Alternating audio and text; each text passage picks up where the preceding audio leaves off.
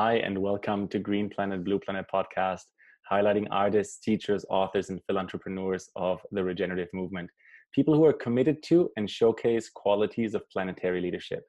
My name is Julian Guderlei. I'm a transformational coach, a breathwork teacher, and I'm committed to a world that allows people from all walks of life to thrive. I'm your host and creator of Green Planet, Blue Planet podcast, and in today's episode, my guest is Morgan Bierschenk, co-founder of GeoShip. GeoShip is a regenerative village building platform owned by the people in service to the earth. Their vision is a revolution in affordable regenerative architecture to reconnect human communities with the natural world. Morgan, as I said, is the co-founder and C E O of GeoShip, uh, a multi-stakeholder cooperative geodesic home building company. And before that, Morgan spent nine years vagabonding and sailing around the world. So we get lots to talk about and learn from him here. He was once an engineer at Intel Corporation and a freedom of information activist in Iceland. So with these words, welcome, welcome, Morgan. Hey, thank you, Leon. Yeah, I'm I'm excited to hear both from your, you know, um, vagabonding background as well as for, about GeoShip. It's very exciting. You guys have, you know, already created quite a storm of attention, I feel like, and um, obviously the future of living connected to the earth in a regenerative way that's actually affordable. So maybe let me let me start with a question, and and you know you can you can see how you like to answer.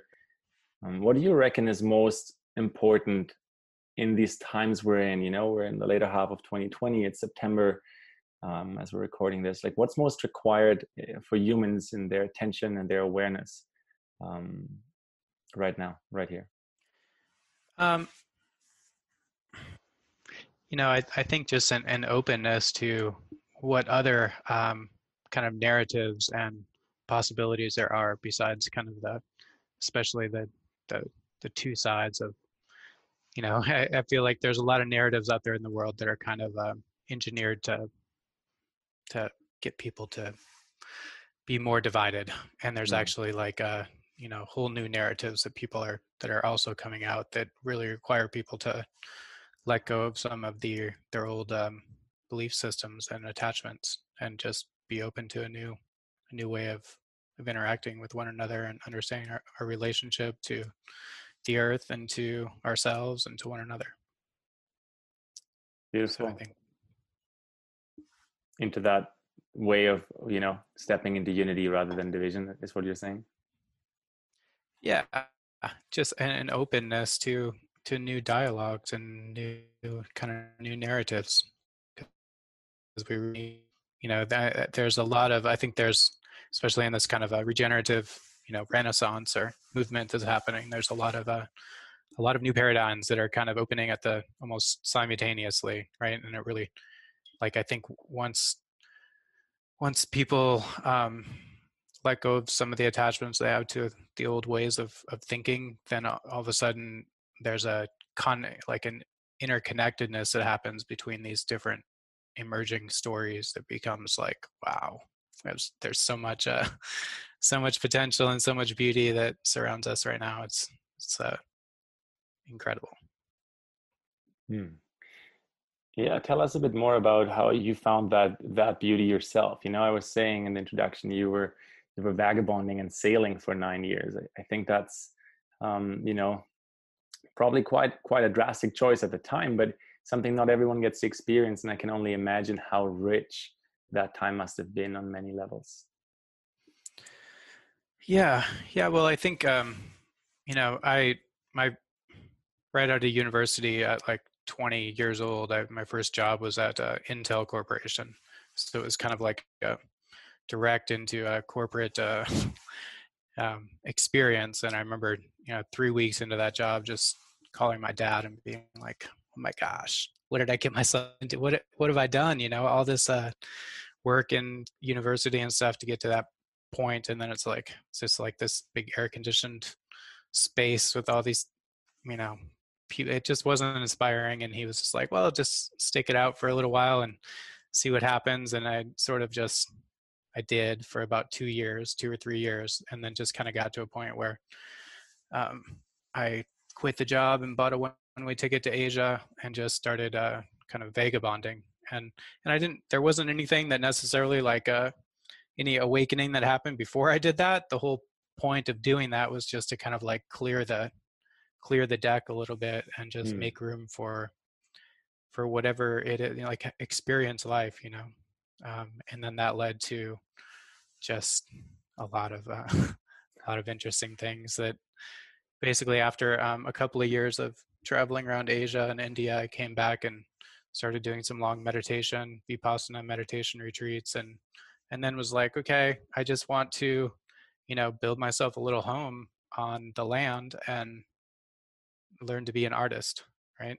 So, but I couldn't afford land, and and it was uh, I, you know, learned some different natural building techniques, but nothing was really really resonated, um, and I also couldn't afford that much. So I ended up uh, buying a classic wooden sailboat that was like derelict and pulling it into a barn for a year and just restoring that wooden boat, and then um, living on that for about the next six years and kind of cruising up and down the, the West Coast. And wow. So it was just sort of a, you know, regenerative home that uh, was on the sea instead of on the land. On the sea instead of the land, but still the same the same Mother Earth underneath your feet, right? So uh, there's quite something about just being in touch with Earth in this way. And you were you were mentioning before we hit record that you didn't own a cell phone in that same time either. So you were just like, your connection was into the ground and with the people around you. Yeah, and it wasn't that wasn't you know that was like in two thousand four. There weren't quite smartphones yet. So mm. it, I wouldn't feel like I was leaving much behind, you know, I just didn't have a cell phone or a computer for um, most of that time. Towards the end on the sailboat, I got a, a computer, and then actually right about that time after getting a computer, delving into uh, why the world is the way it is, right? Because I was kind of getting into a place of like, um, I didn't want to just, you know, actually I, we we're planning to sail from uh, the mark uh, from Uh, Mexico to the Marquesas, which would have been the beginning of like another three to five years at least of sailing kind of all the way around the world, um, or at least halfway around. But then if you go halfway around, you're pretty much going to go all the way around because you mm. don't turn around and come back. So, so uh, yeah. So I started, you know, doing a lot of research on kind of why the world is the way it is and what can I do to um, to be of service, you know, and then make a difference. And that was like in two thousand nine, two thousand ten, and right about then it was like the freedom of information uh, battle had begun, and uh, I got really inspired with just like information. Well, it's like basically understanding the monetary system a little bit as like a the economy as a a way that energy moves between people and the earth. Uh, and then understanding information is like a channel for energy movement. So it was like, whoa, it's so important that we have that uh, freedom of information, you know, that there's not like a gateways and censorship going on. And so I actually moved to Iceland for a year, kind of on, on and off for about two years, um, working with the Icelandic Modern Media Initiative, which is now the Pirate Party. And they were doing a basically a liquid democracy platforms, and uh, also experimenting like kind of thought projects with new forms of uh, currency.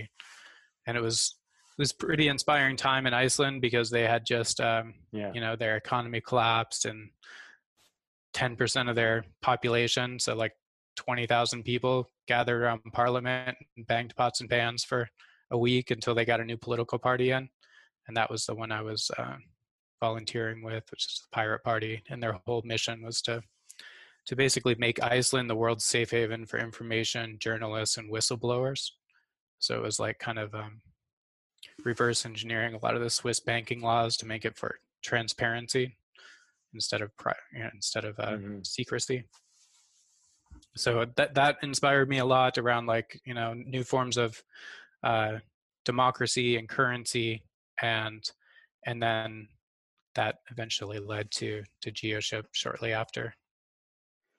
Yeah, I'm so glad that you share a little bit of those insights in your, you know, like sweet and humble ways. To I feel like this is a very unique journey, Morgan, that, you know, like um, m many people are, are now just kind of starting to become aware of how, um, yeah, how fucked the information war really is, and how deeply censorship can go, and, and, and you know, how privacy and secrecy is the common practice in the planet Earth we've lived on for a long while, and how transparency and community and living together um, are like the gateway of healing, right? So, so I'm curious, and then let's focus, let's focus in on GeoShip, because I, I know we could talk about that for, for hours, and, and I want to really learn about um, both your personal vision and then also now what's, what's starting to happen. I, um, I know that, you know, the, the buzzwords you, you guys are uniting are around like affordability, right? Very important that people can actually afford to, to live and be, um, obviously like regenerative or sustainable. And, and also this resilience of healing, which I find really interesting because, um, yeah, homes are not necessarily set up for that in the classical way. Yeah. Yeah. So, you know, the, the technology we're developing is essentially like a, it's almost like ceramic injection molding. It, it's really close. It's like a, a low pressure injection molding system with a chemically bonded ceramic. So this is really like a new material science that emerged in really out of uh, Argonne National Labs. They were looking for a new material for solidifying uh, nuclear waste for like long-term storage. And um, this material science emerged, and it's essentially like, you know, today you kind of have ceramics, cements, and epoxies as mm-hmm. three material families, and this chemically bonded ceramics kind of fits in the middle of those, in that it's it's like a ceramic, and that it's uh, covalent and ionic bonding and highly crystalline, but it's like a cement, and that it doesn't require high heat, and it's water activated, and it's like a polymer, in that it actually forms molecular bonds with wood and with metal and with itself. So these kind of combination of properties makes it so that we can uh, build like these ceramic domes we're building. It's like the frames are ceramic composite, and it's always a ceramic composite. You know, there's like a fiber in there or a cellulose of some sort. That's the ceramic is just kind of the, the glue. Mm. So the frames are ceramic composite.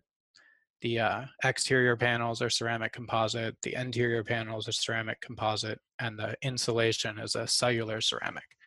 So it's really like all, all ceramic, um, and all of it is precast from precision molds. So, and essentially the panels are um, mortared together with the ceramic as well. So this, the mortar is the same material as the panel. And there's just, you know, So that combination of properties opens up a new way to to basically more mass like mass produce architecture, like we do a lot of the products that are around us, um, but also, you know, all ceramic homes like this will will be highly fire resistant. There's nothing to rot or mold. There's no toxic chemicals required. Um, there's the expansion and contraction is like not like concrete. It's really, really low, like a hundred thousand times less than concrete. So you don't, you know, it, it can be repaired and resurfaced with the same ceramic materials, and, and those materials, there's a lot of different uh, kind of geopolymer, chemically bonded ceramic blends that can be used in a precast plant. But the primary ones we're using are uh, really phosphate and magnesium based. Mm-hmm. And those raw minerals can come from uh, wastewater treatment plants and from desalination, saltwater desalination. So it's potential for really a regenerative raw materials industry around these ceramic homes. And the home can be, you know, it's a design life of five hundred years. So homes that last a lot longer, and that just the nature of the geodesic, it's, uh, you know, um, earthquake and hurricane resistant, as well as this kind of fire resistivity, and and potentially carbon, actually carbon negative, where it's actually sequestering more C O two than was released in in the manufacturing of the minerals. Yeah, it's the geometry of life, really, like the geodesic kind of structure, right? Because that's how, you know, anything on Earth is shaped, right? If it's the the magnetic field of our planet, or if it's like the micro micro level of like bacteria or, or virology, uh, if I'm like not totally mistaken here. Yeah. Yeah. Yeah. No, it's, uh, you know, it's actually Plato defined the the geodesic sphere like twenty-five hundred years ago as a, he called it Gaia, uh, uh, a container for becoming, because basically all of the platonic solids nest within that geodesic sphere so that its corners touch, you know, its corners touch. Um, and so it's actually the, he, the ley lines that encircle the earth, the rivers of magnetism form a geodesic grid around the earth. There was even a, a an awesome uh, hypothesis from this surfer in Nature magazine that was published in Nature magazine about a decade ago that uh, put forth the hypothesis that the whole universe is a geodesic, because Bucky would actually, he would do what he called the jitterbug, right? He'd put mm. this uh, dodecahedron made out of sticks and and uh, string in between his in between his hands like this and kind of flex it, and it becomes an icosahedron. Dodeca, icosa, dodeca, icosa. And it's like, those are, it's the only three D golden ratio fractal. It's the only two shapes that, you know, go back and forth into one another and are golden ratio to one another. So it's like the universe is this golden ratio. Oscillating breath between fractal. Those two fractals. Wow. Yeah. And then also in our bodies, the, the viruses are encapsulated yeah. in these little, you know, protective protein shells, capsids that are geodesic. So that's, you know, th that that was one of the things that was like, okay, you know, the basic maxim of as within, so without, um, at some point, you know, it makes a lot of sense that the human housing will be in, in geodesic. Uh, totally. And, I, you know, I think this is why this is so relevant. I mean, you know, the the world Uh, is learning about virology like never before, and, and the immune system, and also like what it actually takes to to live a life that's connected to the the essentials of life, you know, um, which for me, I, I keep coming back to like having my hands and feet on the earth or in the water as often as possible, because it, it shortcuts most of the bullshit that my mind can come up with um, really quickly, right? Especially up here in Canada when I'm in, in the freezing cold ocean. Um, Can't really do that when I'm thinking too much. Yeah, um, and I'm, I'm curious, Morgan. So I'll share I'll share a little bit of a story that happened to me during the beginning of this Corona lockdown. So I was in San Francisco at the time. I don't know, it was maybe like March or April, and you know, spent a lot of time indoors and in an apartment building that was pretty much a rectangular box. And really happy to be back in Canada now since the last two three months here. But what happened to me was I didn't see other people. I was in this rectangular box, and I started sensing that like I like my energy field is, is larger than the box that I'm in, and not of the same shape as the box that I'm actually in. And then I went out on the street, and you know, it was like pretty much like the the, the heart of lockdown in San Francisco at, at the beginning of the Corona pandemic. And so I didn't see anyone else, maybe like one or two people. And I walked up Haight Street, because that's where that apartment I lived in was. I walked up Haight Street and I had this realization that I'm basically essentially living in a dead energy mass right now. And I'm walking through a dead energy mass right now, because the streets and the boxes around me are all concrete that are completely like depleted of life. And the only reason why it felt alive to me on other days was because there was people around me, and I felt all the people and the life teeming off the people. But it wasn't like when you walk through a forest, or like, you know, even when you're living in like a wood cabin somewhere in the forest where, where you feel like everything is just one, right? And so you know, maybe that little anecdote, you know, is, inspires you to share a bit more about like why you're choosing this, why biophotons are interesting and super important, what it means to be biophilic, right? Like, all of this, I feel like, is just at the fringe of becoming visible to most people. Yeah. Yeah. So, you know, there's kind of a, it, like a new level of well-being, like tuning our environment so that we're able to just function at a, at a higher level. If we look at like, what are the things in our environment that are kind of limiting our, our uh, ability to, to be really healthy? It's like, first we try to eliminate those things. So like the toxic chemicals that are in the building materials, um, the way our floors are designed. So we're not, you know, we want to want to have earthing floors basically. So you have an electrical uh, connection to the earth um, to get the right light spectrums in our environment so that we're not, our circadian rhythm isn't uh, out of sync with the Earth, and having uh, light coming in from from all angles at different times of the day. So if, it's like if you go in and just imagine like sitting in a, a stone circle, basically in a field in the forest, what are the conditions that are present? It's, it's that, it's like earthing, there's no toxic chemicals, there's light coming from all angles. And so we're, you know, recreate, try to recreate that within the bioceramic dome home. Um, and then there's kind of a, another level that is, or about two more levels actually, that are uh, exciting too. That's kind of the baseline, like get rid of the things that uh, that block us, basically. Um, but then the next level is really the, com it's a combination of materials and geometry. So these ceramic materials are, um, they're technically in electrical engineering speak, they're high dielectric and paramagnetic.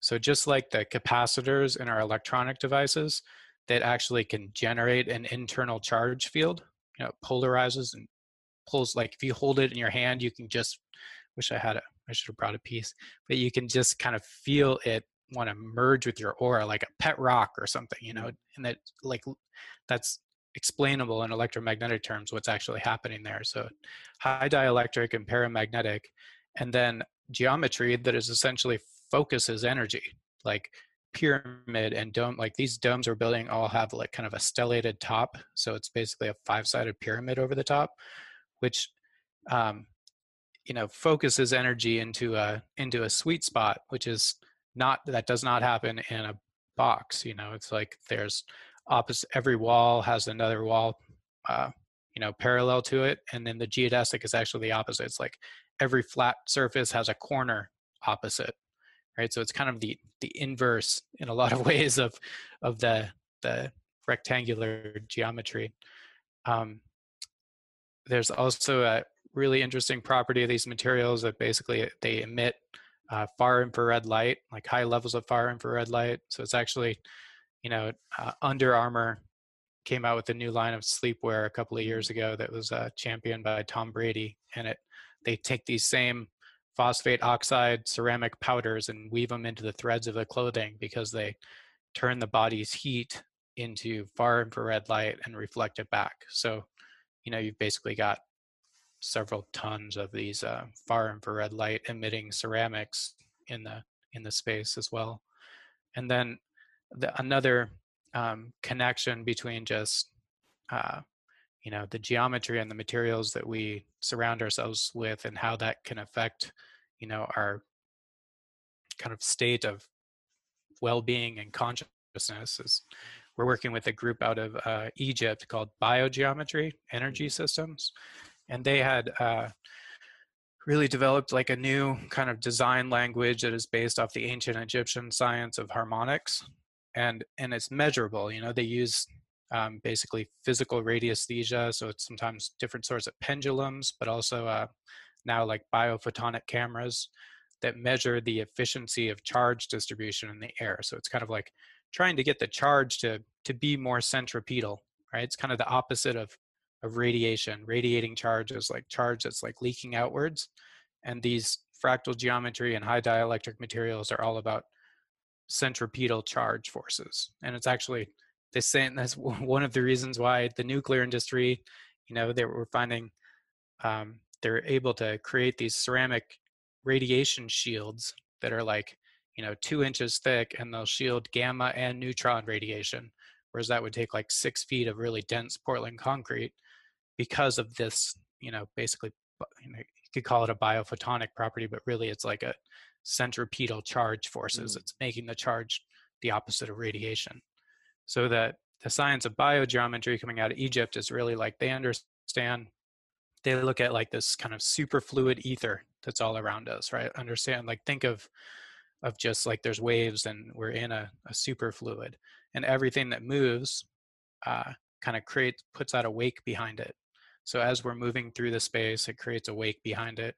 And technically the, the electromagnetic waves, you know, from Wi-Fi and cell phones are kind of like also creating wakes out behind them in the superfluid ether.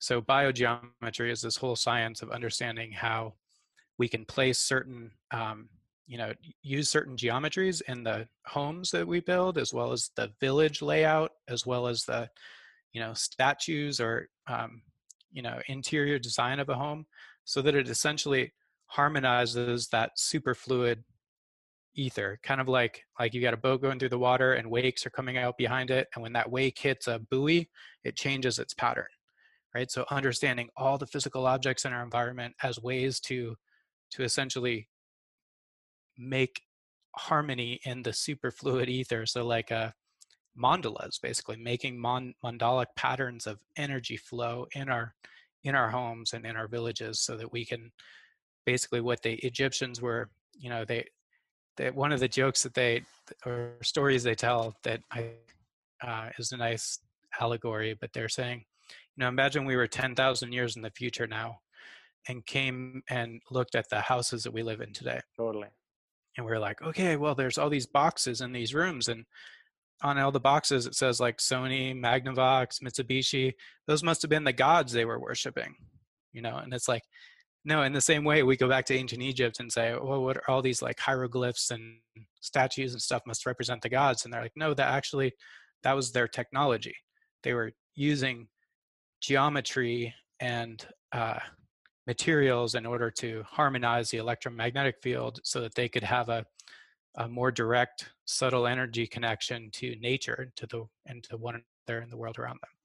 So, you know, that, that that's like, it opens up this whole new uh, kind of science of, of architecture now, especially as the devices come like biobotanic cameras to be able to measure it. So we think, you know, in the future, you'll tell how well an architect did by essentially putting a plant in the room and measuring how well it grows, measuring the rate of seed germination. So like actually architecture that's engineered to enhance growth or life. Right, which takes into consideration Uh, bioelectric field, which takes into consideration what we now call, I think, like the most mainstream term would be biomimicry, right? Mimicking the resonance and the, the principles of nature. Um, I found a really interesting fact on your website, which, you know, um, I, I, want, I wanted to make sure to mention it. And it's just so mind-boggling. I, I, I think it was that seventy percent of chronic disease is caused through environmental impacts. And environmental impacts is not just a forest fire in California or you know, uh, and the Amazon burning, which are environmental impacts on the like worst case scale, but it's really the environment we live in day in, day out. Just like the, the off gassing of the plastic product you bought, or the, you know, the, the shape, the arch the architectural shape of the place you live in. Um, yeah. You know, I think the one of, as one meme kind of puts it, it's like germ theory. There's a sick fish and you isolate the fish, and terrain theory is there's a sick fish and so you clean the tank. So it's like understanding basically really simply the environmental causes that lead to, you know, disease versus assuming that it's something within the, within the human or whatever that needs to get repaired through medicine or, or treated. So, it, it, you know, it, it, I like, especially the, the pandemic and stuff is really, I think, leading us into or helping catalyze our progression into a new understanding of kind of the medical model, and or maybe more of an ancient understanding of the medical model and, and how our environments play a part in that. And, you know, what, one of the things I really appreciated about, um, we've been working with, uh, I've, so one of our advisors as a Coast Salish indigenous elder who kind of led the rebuild along a lot of the uh, longhouses for the Coast Salish tribes mm-hmm. for ceremony and dance. Um, and, you know, they really like their whole uh, economic system, tribal economic system was always around uh, building relationships, right? It's like the wealthy person had, was the one who had really good relationships with the people in the tribe and with spirits so that he could dream up new mutually beneficial exchanges. You know, and so, so it's kind of all about relationship building versus accumulation, you know? Uh, and I think that, you know, the, one of the main reasons why we've organized GeoShip as a multi-stakeholder cooperative is that, you know, the, the, the homes can, this kind of future architecture can help people, you know, maybe raise the bar for, you know, how, what is wellness in, in architecture, but that also includes, that necessarily I think has to include uh, healthy relationships with the people around you, you know, your community and with the land, right? So that's where we're bringing basically customers and nature as stakeholders and the owners in the cooperative, as well as the traditional kind of owners, which are basically employees and um, investors. Yeah, and I think this, you know, it's just really clearly the way forward. And you mentioned it earlier when we, we touched on your, like, you know, years of vagabonding and sailing. And I, I just love the way that you, you know, you use the word vagabonding. I think that's a, that's a fun term. Um, and sa- sailing be, be, because ultimately you, you know, said something along the line that you started um, looking into the trail of money and the way that money is set up. And if we look deep enough into that, we, we, you know, uh, I think for where I pop out when I look deep enough into it is that it's time to stop wasting our energy feeling paralyzed by that way of structure and that way of how systems were set up and the, the petroleum and oil-based kind of uh, incentivized medical system, um, and simply understand we have to literally step forward and bring in these new solutions. And these new solutions are, you know, um, they only will work if we see each other as one common, and when we see each other as as on the same earth ship, right? Um, and so, I yeah, this idea of co-owning a company as you're purchasing from a company, it's probably as ancient as it gets, but it's it's so simple too. Like maybe Morgan, tell us a little bit about some of the adversity and the challenges that that you had to face as you were like bringing GeoShip now to it, like being market ready and like bringing like a big idea like that that's ultimately really simple and really like based on nature's principles. But I feel like it, you know, there must have been some stories of adversity that that made it, you know, harder or like had you to like learn and adapt on the on the journey. Yeah, yeah, I think, you know, about um, six months into uh, the process of founding GeoShip, I it started to kind of dawn on me like the potential of a, you know, this new material science and production technologies, like the size of the organization that we could build, and then the social responsibility that comes with like, okay, there's a bringing this new technology into the world, we have to make sure that it's um that it's uh, benefiting, you know, all life essentially, and, and as as much as we can, you know, kind of organize it at the beginning so that it grows in a way that is is very beneficial to the earth and to everybody. So the the multi there were no really models out there. That was like in twenty fifteen. There was not really many models out there for multi-stakeholder cooperatives. It was really like, especially in like twenty eighteen, um, now there's more models and uh, kind of uh, organizations that are kind of specializing in the purpose economy and multi-stakeholder ownership and kind of setting up these uh, they call it perpetual purpose-driven trust. So imagine, so we imagine that um, the the GeoShip kind of board of directors is essentially, you know, representatives from each of those four key stakeholder groups: customers, investors, uh, the earth, and um, workers. And they're actually trustees, so they have a legal responsibility to act on behalf of their stakeholder group. And that um so the kind of the perpetual purpose driven trust model was just kind of emerged in like twenty eighteen to show some actual examples out there that we can utilize. And it was also very hard to try to uh talk about it in a way that made it attractive to investors, because this is, you know, the type of technology that definitely requires some significant outside capital, you know, to scale and to build a company like this. Um, and right about that time, also in twenty sixteen, the Jobs Act was passed, which made it possible now for people to invest in or in early stage companies that don't that aren't already uh, millionaires. Basically, you know, before twenty sixteen, it was only kind of accredited investors that were allowed to invest in private companies. Yeah. Um, and we think that that's like, you know, if you look at uh, how wealth is created, it's like a huge proportion of the wealth in the that is created basically comes from companies, right? It's like new technologies and new markets and groups of people that get together and and provide some service to humanity, and that like creates kind of new flows of wealth. And it doesn't, you don't have to take it from anywhere else, right? It's like just a creative process of, it's a new flow of of wealth. And um, before, if it was only the the wealthy people that could invest in those new flows of wealth, then that's like a massive uh, way that would create, you know, has created in, wealth inequality. That's for sure, yeah. Yeah, so it's like a big, we feel it's just a social responsibility, part of our social responsibility to make that kind of investment opportunity available to everybody, you know, or as many people, and some people, you know, still it's like a three hundred dollar investment, so some people can't afford that, but even as at least a lot more of an equal playing field than just uh, angel investors and venture capitalists.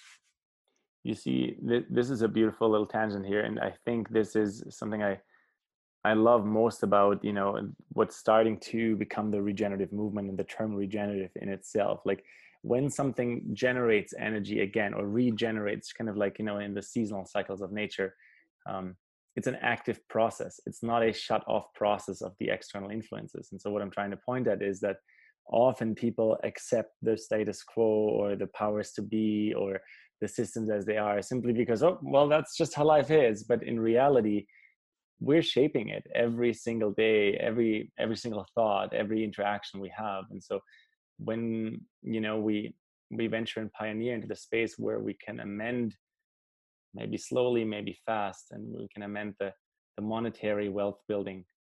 Maybe at some point, you know, I know a lot of people that would like to dream, uh, hang out at like, we don't need money at all anymore. Sure, I, I can see that. And I've, we've talked about this on this podcast before, but but really it, One of one of the most important lessons I've had to learn in my life as a dreamer is to consistently meet reality where it's at, because that's where the power happens. That's where your access to leverage happens, right? Mm-hmm. And so what I wanted to say here basically is we are actively shaping and co-shaping uh, this world and these systems. And sometimes something is the best idea, but the timing isn't isn't right for it. And and so maybe let me let me turn this back around to, to you. Like, what do you reckon is the reason that the timing is just right for GeoShip to to take off, for people to actually want to live in, you know, an environment that builds their health and their immune system and that allows them to, you know, have maybe have neighbors on, on a property of land that, that are real neighbors and not just strangers in behind the door? Yeah, you know, I there it's really like this perfect storm of uh things that are happening in our environment that make it the right timing. You know, some of the things like the nature of capitalism is really multi-stakeholder. Like the, you know, the old capitalist model that where investors and workers own the companies is like they're dinosaurs, you know, and in order, I think as new businesses that are multi-stakeholder like GeoShip come out, it'll really force other businesses to do the same, or they won't be able to, to, Uh, compete or survive very well, or, you know, cooperate within that kind of multi-stakeholder world. So the multi-stakeholder change is key. Uh, the way that companies are funded is key, so that we get kind of like the, it's so much, so powerful too, I think, to have a, a thousand or two thousand or five thousand, whatever investors, small investors in a company, because they're all like, you know, there's just a lot more um, kind of mojo or thought energy and whatever you want to call it, prayers, than uh, than not having that. So I think that's powerful. And then of course, just the product is, you know, the the health feature, people becoming more conscious of how our environments affect our health, um, climate change. So, you know, building homes that are can resist uh, extreme weather events, from fires and floods and hurricanes and earthquakes, to uh, homes that uh, generate, you know, have very low operational energy requirements because they're efficient with insulation and um, just the operation of the home, as well as the carbon negativity,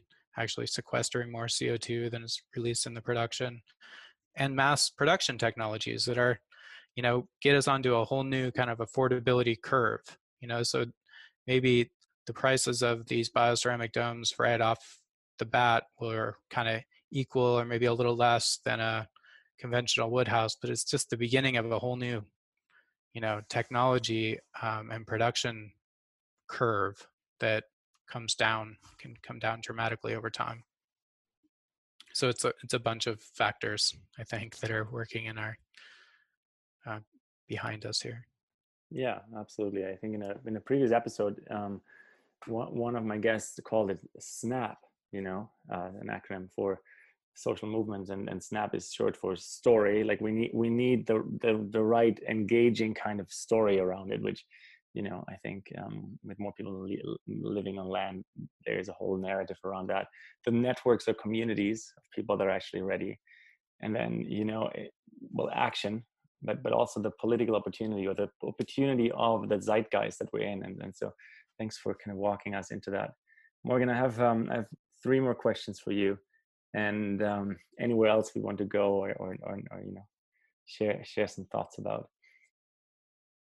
And you know, you you definitely fascinated me there when when I said like nine years, like no cell phones, sailing around the world, like traveling, like stepping up for the activism that you believed in. And what would you, what's what do you have to share about the word purpose, or how do you, how would you, you know, um, help help anyone listening to like either find their purpose or just not stop to embody what they are what they're feeling they're called to do? Yeah, I think there's a little bit, there can be a little bit of a, a trap there with like looking for something, mm. right? Where it's like you're, you get in the mode of like, you're always searching in a sense. And, and I definitely, you know, I was there for a while too. And I, I felt like the, the biggest, the most beautiful uh, kind of lesson I, I learned there and that worked for me was just to, to, let go of, just focus on like removing the things that don't matter, right? And being more present in the, and, and your purpose reveals itself. You know, it's like you're, you're going down this path and there's a point where all of a sudden it's like, you look back and you see it through a completely different prism. And it's like, wow, everything was perfect in, in your progression here to this point. And you didn't have to figure it out in a sense. You just, you know, remove enough of the uh, distractions and things that, you know, don't matter, and the purpose kind of emerges. I like that. Remove that. That doesn't really belong there, or that doesn't matter. Hmm.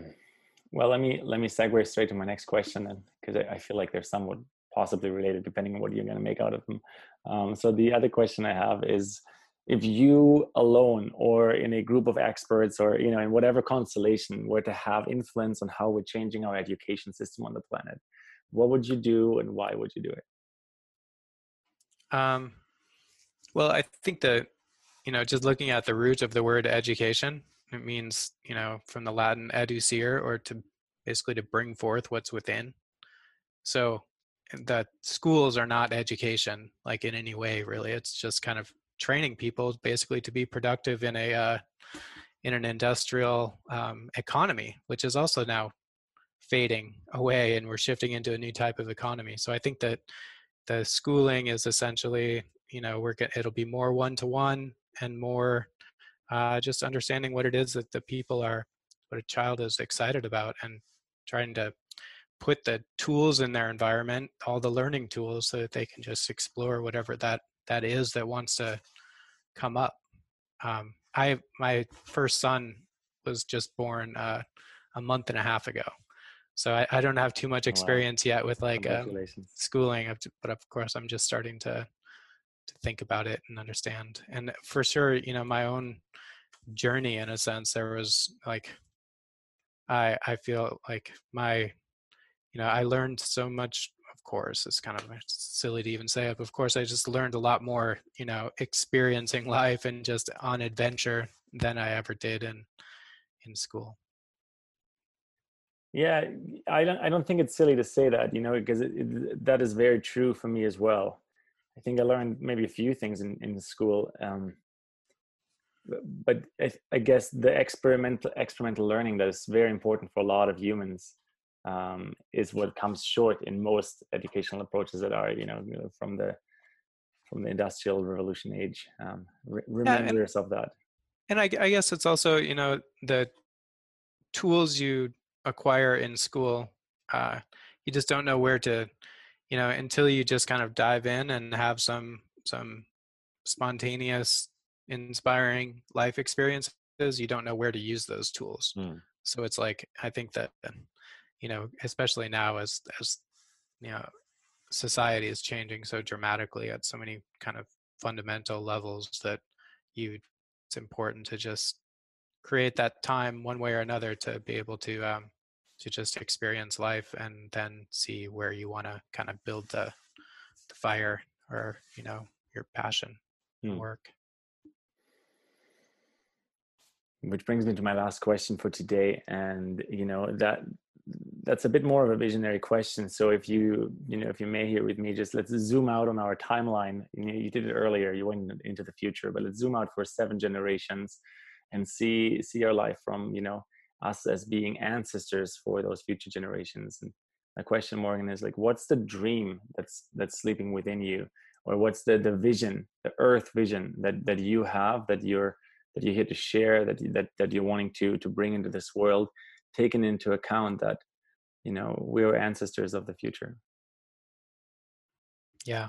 Yeah. Well, um, our whole model is really, uh, will be is centered around community building. So being able to, for people to go onto our uh, website and make a declaration, I want to build a community, and gather your people together, and then basically step into a virtual experience to design the village that you want to live in together, so that it's really clear what you're moving towards. And then we work with that kind of community to go through the whole design build process, from permaculture and placemaking and financing the village and kind of the the install party. You know, you, assembling a ceramic village like this could almost be like a you know, a, a six month to year long kind of work party um, where the construction happens. And it's like you're, there's a lot of interaction and kind of community building that's happening during that, during that process as well. And I think the, you know, what my, what our vision is, um, is really these uh, five hundred year regenerative ceramic villages where people are, um, you know, living, um, at higher levels of well-being because of the the design of the homes and the villages, but also the kind of nature of the relationships that we have with one another and our connection to the land that we're on.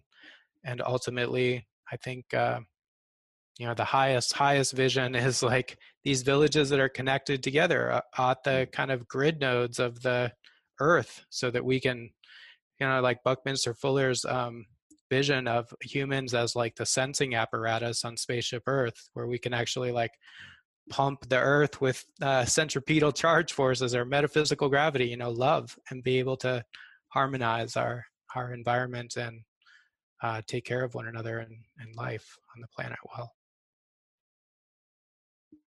Thank you. Thank you, Morgan, for, for that beautiful picture. Yeah, and also for your time and for your contributions. I feel like you're you're um, a philosopher who's building a company. I really enjoyed hearing hearing from you. Is there anything else you'd love to share? Anywhere you'd love people to like be aware of? I know you guys are you know launching the next phase of GeoShip. Uh, maybe there's a word or two you want to share about that. Sure. Yeah, we're um, so the first domes are will be installed here in kind of December timeframe. Um, it's just Took, took a lot to really get the the equipment and everything together to be able to to start production. So we'll actually be starting production in December, January timeframe. Um, and there's there's a lot, you know, this conversation, it did get pretty philosophical and into sort of the esoteric, some of the more esoteric or metaphysical conversation, but there's there's a lot of beauty in just kind of the engineering and material science of what we're doing, and production technologies that'll be uh, there. You'll be able to learn. People will be able to learn a lot more about on our new uh, website and just media that we're creating in the next few years here. Cool. I'll make sure to link that out and uh, to share it around. Thank you so much, Morgan. Okay. Thank you, Julian.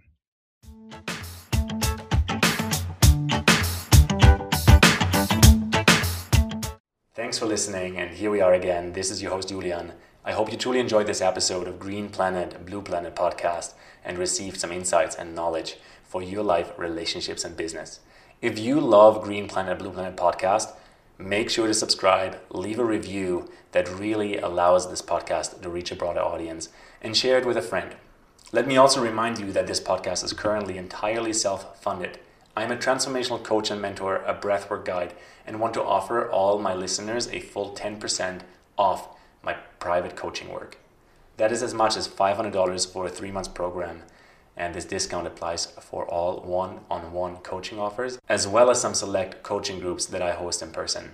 If you're curious and interested, make sure to visit the website green planet dash blue planet dot com and click Work with Julian. Let me tell you a little bit more about my planetary purpose and leadership programs.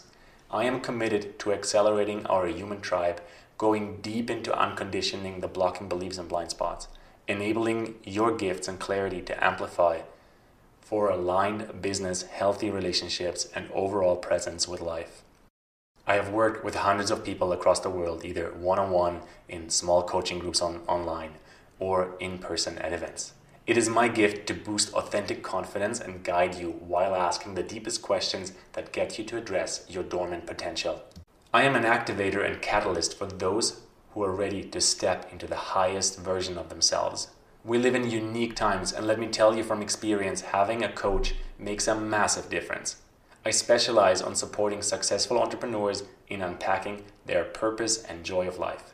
I do work with startup entrepreneurs and artists as well, and on request, I host individual breathwork mentorships.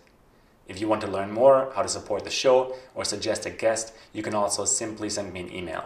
If you want to take advantage of the offer I just mentioned and claim the ten percent discount, simply book a free consultation with me through my website, that is green planet dash blue planet dot com slash mentorships, and mention the end of episode discount, and I'll give the discount code to you right here, right now. It's eight oh eight. That's right. That's your code right here, right now, eight oh eight. Mention it to me in our free consultation that you can book by the website, and ten percent are yours.